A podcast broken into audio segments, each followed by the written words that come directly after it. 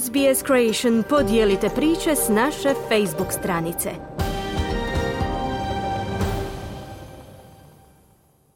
Za SBS na hrvatskom Ana Solomon u današnjem prilogu govorimo o pokušaju izvođenja prvog američkog slijetanja na mjesec od doba Apola. It's one small step for man,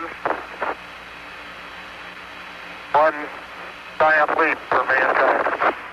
To je jedan mali korak za čovjeka, no jedan veliki skok za čovječanstvo uzbuđeno je izjavio astronaut Neil Armstrong kada je ušao u povijesne anale u srpnju 1969.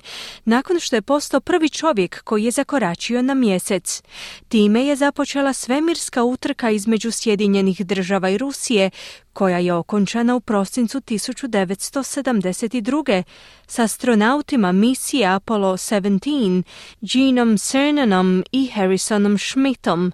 Niti jedan Amerikanac od tada nije ponovio taj podvig, no u nasi to planiraju promijeniti. Marsha Dunn piše o svemirskoj industriji za Associated Press. Ona kaže sljedeće. NASA has uh, contracted with private companies to send their own landers to the moon. U NASA su sklopili ugovor s privatnim tvrtkama koje će poslati svoje vlastite letjelice na mjesec kako bi izvidile mjesto prije dolaska astronauta. Dakle, ovo je program koji podržava NASA, ali dvije tvrtke, jedna u Pittsburghu, jedna u Houstonu, ulažu vlastiti novac u taj projekt, kazala je Dan. Tvrtka iz Pittsburgha Astrobotic Technology je prva tvrtka koja planira već ovog mjeseca uputiti svoju letjelicu na mjesec. Vozilo poznato kao Peregrine prikačit će se na golemu raketu United Launch Alliance Vulcan Centaur. No program je već naišao na kritike, budući da uključuje kremirane ostatke i DNK koji će unutar letjelice Peregrine zauvijek ostati na mjesecu. U pismu od 21. prosinca upućenom dužnosnicima NASE i Ministarstvu prometa, predsjednik Navaho naroda Bu Nigren je izrazio svoju, citiramo, duboku zabrinutost i razočaranje. The moon holds a sacred position in many indigenous cultures, including ours. Mjesecima sveti položaj u mnogim domorodačkim kulturama, uključujući i našu, čin odlaganja ljudskih ostataka i drugih materijala koji bi se mogli smatrati otpadom na bilo kojem drugom mjestu, na mjesecu je ravan oskvrnjenju ovog svetog prostora, stoji u Nigrenovom pismu. Unatoč svim prigovorima u nasi su nastavili s planiranjem drugog komercijalnog polijetanja sredinom veljače. Znanstvenici smatraju da mjesečev južni pol i njegovi trajno zasjenjeni krateri sadrže milijarde kilograma smrznute vode, koja bi se mogla koristiti za piće i izradu raketnog goriva.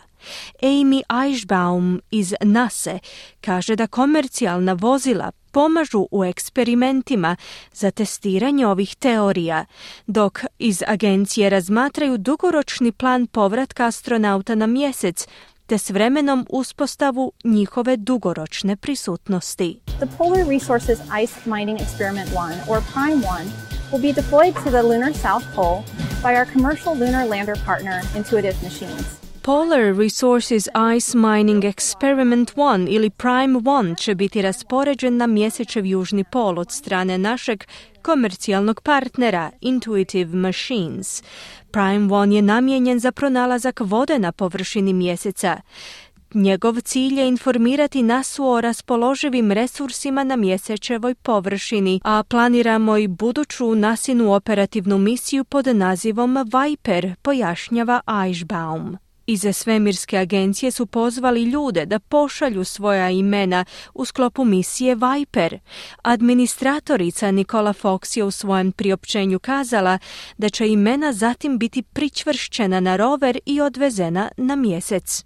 Just think, Our names will ride along as Viper navigates across the rugged terrain of the lunar south pole. Zamislite, naša će imena putovati s Viperom tijekom njegovog kretanja neravnim terenom mjesečevog južnog pola tijekom kojeg će prikupljati vrijedne podatke koji će nam pak pomoći da u boljoj mjeri razumijemo povijest mjeseca i okolišu koji planiramo poslati astronaute, stoji u Foxovom priopćenju. Nisu samo SAD te koje su poželjele pojuriti natrag na površinu mjeseca. Tu je i Japan, koji će pokušati sletjeti za dva tjedna. Letjelica Japanske agencije za istraživanje svemira nosit će dva rovera veličine igračke. 15, 14, 13. Želite čuti još ovakvih tema?